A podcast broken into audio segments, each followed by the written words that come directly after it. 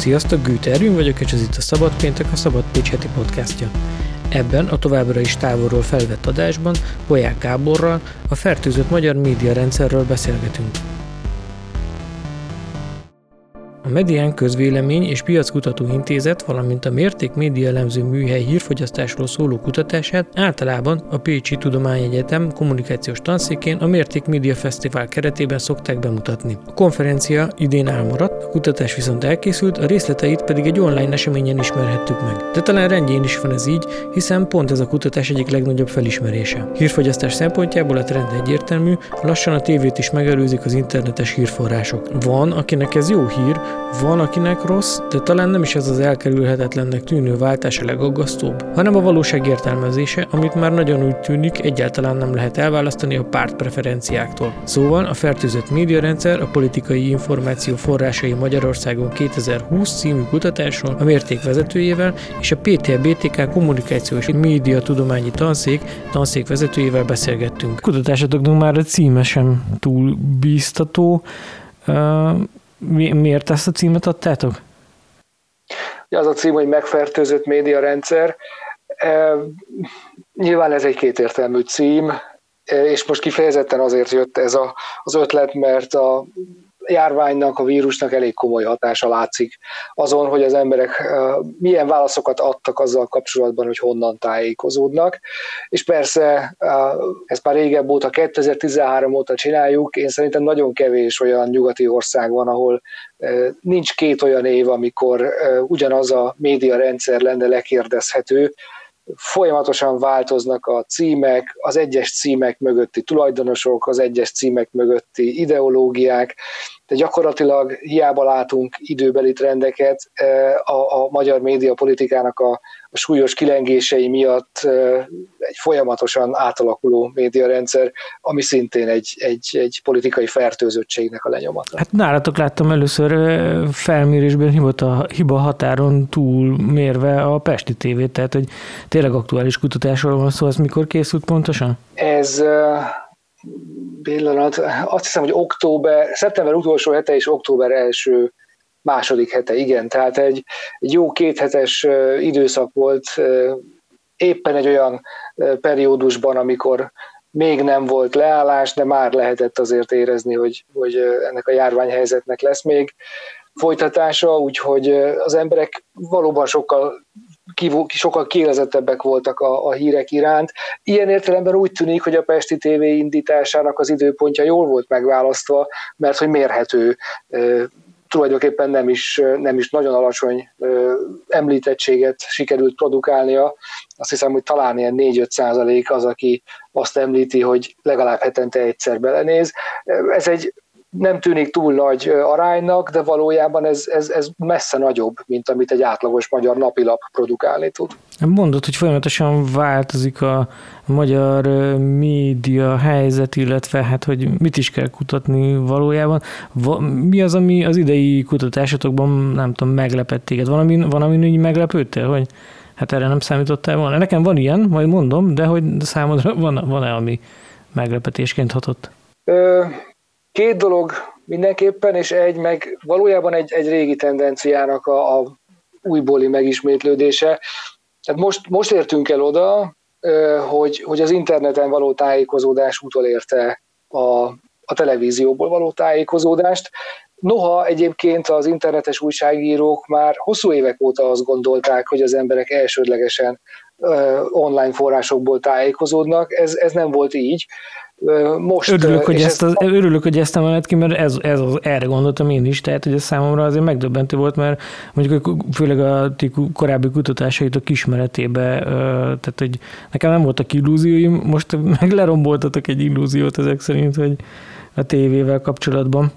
Úgy tűnik, és, és valószínűleg ez megint a járvánnyal függ össze, a, mert hogy egyszerűen az emberek tényleg percre pontosan tudni akarják, hogy mi a helyzet, figyelik, hogy milyen számok jönnek, mennek, milyen elemzések, ki mit nyilatkozik, és erre a televízió sem képes. Tehát, amikor jött a televízió annak idején, mint, mint akkori új média, és átvette az újságnak azt a helyét, hogy, hogy egy nagyon friss információval tud szolgálni, akkor az újság pozíciója változott meg. Most úgy tűnik, hogy már a televízió sem tud eléggé gyors lenni. A mobiltelefon itt van a kezünkben, pörgetjük állandóan a különböző portálokat rajta, úgyhogy ilyen értelemben egy, egy folyamatos tájékozódást produkálunk, és ezzel függ össze a második meglepetés, hogy mindig egy igen alacsony fokon volt azoknak a, vagy szinten volt azoknak a száma, aránya, akik intenzívebben érdeklődnek a politikai közéleti témák iránt, és most itt volt egy jelentős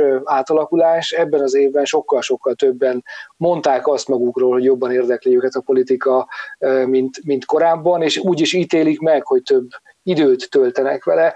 Itt látom a számokat, most tizenöt százalék az, aki szerint nagyon érdekli őt a politika, ez kétezer-tizennyolcban még csak nyolc százalék. Jó, de és ez most a járvány miatt van, vagy ez mi ennek az oka? Én arra tippelek, hogy itt megint igen, a járványnak van ehhez köze, mert hogyha tehát a járványról való tájékozódásba is szükségszerűen becsúszik a politikai megközelítés.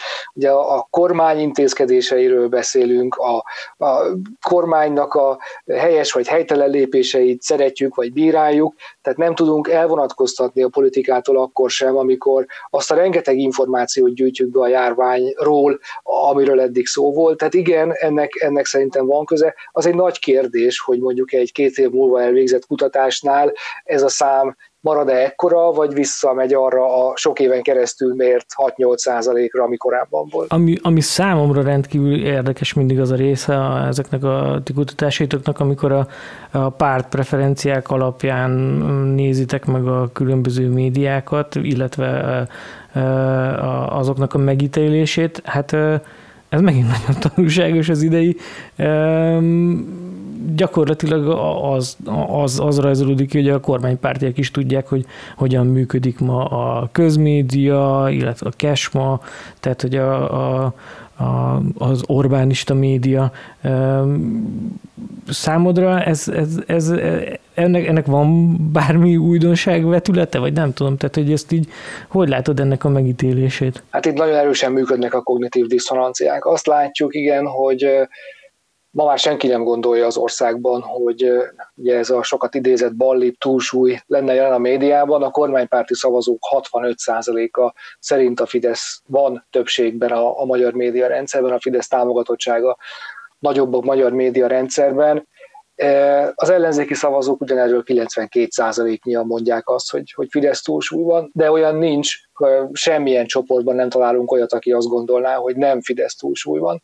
Ugyanakkor a, a Fidesz szavazók mégis, hogyha egy másik ábrát veszek elő, ami az egyik legsokkolóbb, és ez a harmadik, ami azért meglep, pedig ebben nincs igazán újdonság, továbbra is nagyon hitelesnek ítélik meg azokat a médiumokat, amelyekről mi, akik talán kevésbé vagyunk kormánypárti szavazók, nem gondoljuk azt, hogy, hogy nagyon megbízható információforrások lennének, sokkal inkább a kormánypártok szócsöveiként működnek.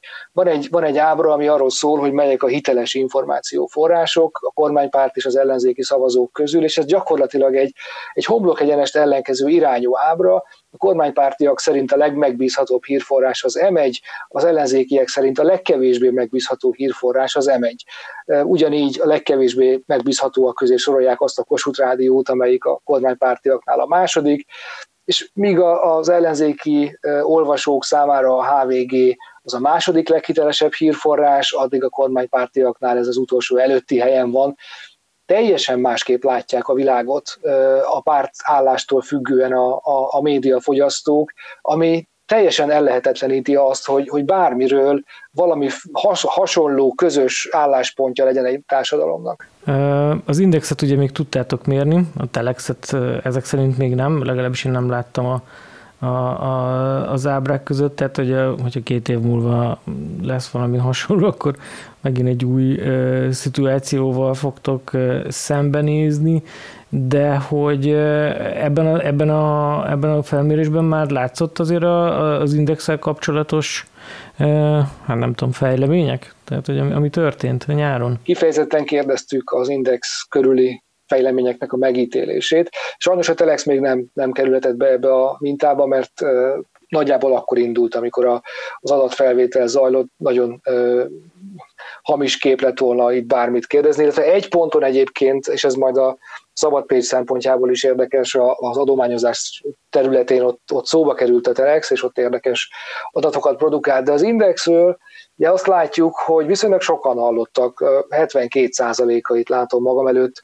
a válaszadóknak hallott arról, hogy a, az Index teljes szerkesztősége felmondott, és annak a megítélése viszont, hogy ez miért történt, hogy ez egy politikai akciónak az eredménye, vagy valami más oka van, az megint nagyon erősen pártállás függő. Az ellenzéki válaszadók kilencven százaléka biztos benne, hogy itt a kormány mahinációi állnak a háttérben, eközben a kormánypárti szavazóknak mindössze az ötöde, huszonkettő százaléka mondja azt, hogy itt valamiféle politikai befolyásolás van. Ehhez képest szerintük inkább valami más történt, nyilván gazdasági okok, ahogy ilyenkor meg a médiafogyasztási szokások megváltozása, hogy ilyenkor erre szoktunk hivatkozni. Nem tudunk objektív, vagy, vagy ha nem is objektív, de, de valamiféle középen álló pártállásra nem támaszkodó képet kialakítani semmilyen eseményről, erről se. Említetted már, hogy valóban hogy egy részében a felmérés magai kutatásotoknak benne van a Telex, az pedig a, az előfizetés és támogatás rész.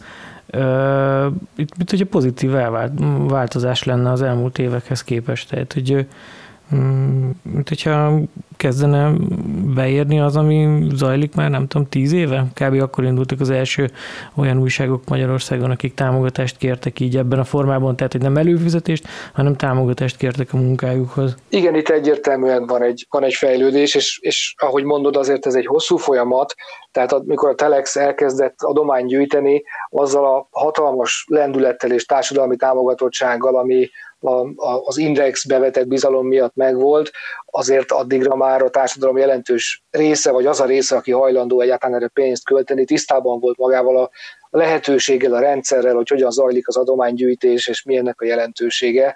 És a Telex, eh, ahogy berobbant ebbe az adománygyűjtő térbe, mindjárt a legtámogatottabb médium is lett. Eh, Segítsen, mert nekem megfejteni, most kinyitottam ezt az ábrát, hogy lássam, hogy egyéb, ez, ez, ez, ez, a, ez, ez a legnagyobb szelet ugye a támogatott sajtótermékek közül, tehát hogy a válaszadók huszonkilenc százaléka azt mondta, hogy egyéb sajtóterméket támogat, ezt jól értem? Ez egy nyitott kérdés volt, aha. Tehát itt megkérdezettek, mondhatták, írhatták, hogy ők mit támogatnak, és az egyébbe tartozik például ugye a Szabad Pécs, például a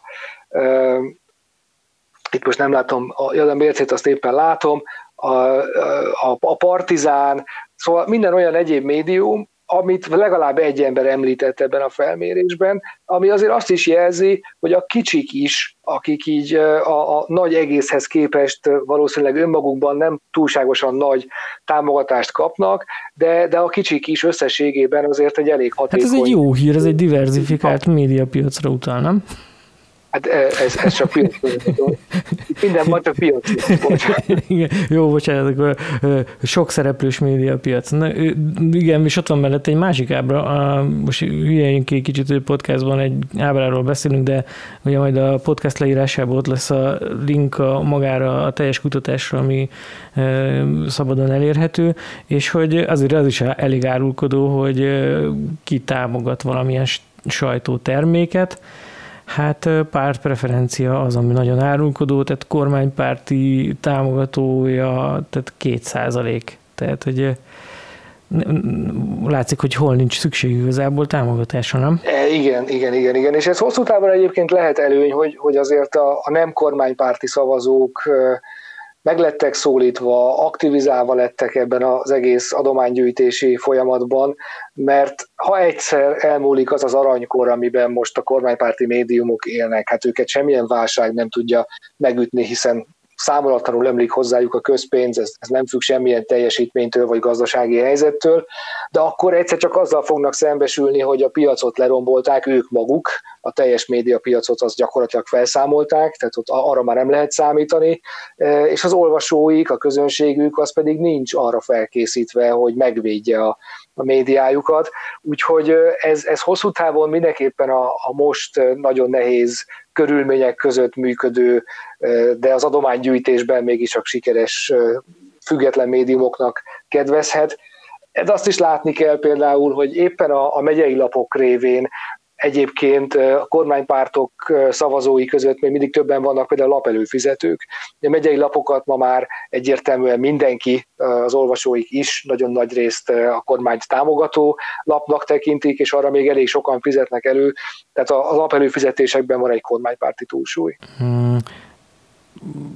Szerinted a, ennek a kutatásnak a, hát a politikusok számára milyen tanulsága lehet? Most így nyilván nem kormánypártira gondolok, bár számukra is, de hogy akár tehát, hogy az ellenzéki politikusok számára mi lehet a tanulsága a ti kutatásotoknak? Kicsit gondolkodj el egy politikus fejével. Tudom, hogy nehéz, de azért mégis. Igen, azért nehéz, mert nem is a politikusoknak akarunk tanácsokat adni ezzel a kutatással. És, és szerintem az a nagyon szomorú tanulság, hogy valójában ma már nem az a kérdés, hogy meg tud-e jelenni az em egyen egy ellenzéki politikus, vagy, vagy szót kap-e a magyar nemzetben egy ellenzéki politikus, mert pontosan látjuk, hogy annyira a, a pártpreferencia határozza meg a, a, az olvasott, látott információnak a jelentőségét, hogy, hogy egy ilyen számukra nem baráti közegben ők úgysem tudnak olyat mondani, amivel bárkit elbizonytalanítanának az olvasótáborból. Tehát hogy az, az, egy, az egy szomorú üzenet, hogy a magyar társadalom kettéosztottsága az elképesztő méreteket öltött, lényegében tényleg nincs, nincs átjárás, és ez már nem csak felületfüggő, egyszerűen másképp értelmezzük a szavakat, másképp értelmezzük a történéseket. Uh, Jó, de politikai, hiszem... politikai kommunikáció, meg politikai stratégia szempontjából azért szerintem ez megint csak tényleg tanulságos, mert az azt jelenti, hogy egyrészt hogy hermetikusan le vannak zárva az ellenzéki politikusok ö, rengeteg embertől, tehát hogy ugye az, hogy el se jut hozzájuk. Más, másrészt pedig, tehát innen, innen, a, innen, innen tényleg nem nagyon van kiút, vagy nem tudom, tehát ugye ebből a szempontból, mármint ilyen kommunikációs stratégiai szempontból nem, tehát hogy itt, itt, itt ebbe az irányba nem nagyon tudnak tapogatózni egyáltalán.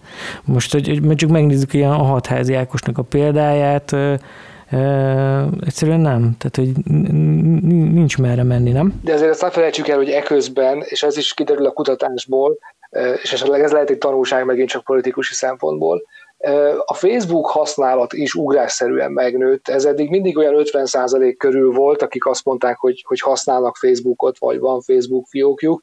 Most ez, ez fölment talán majdnem hetven százalékra.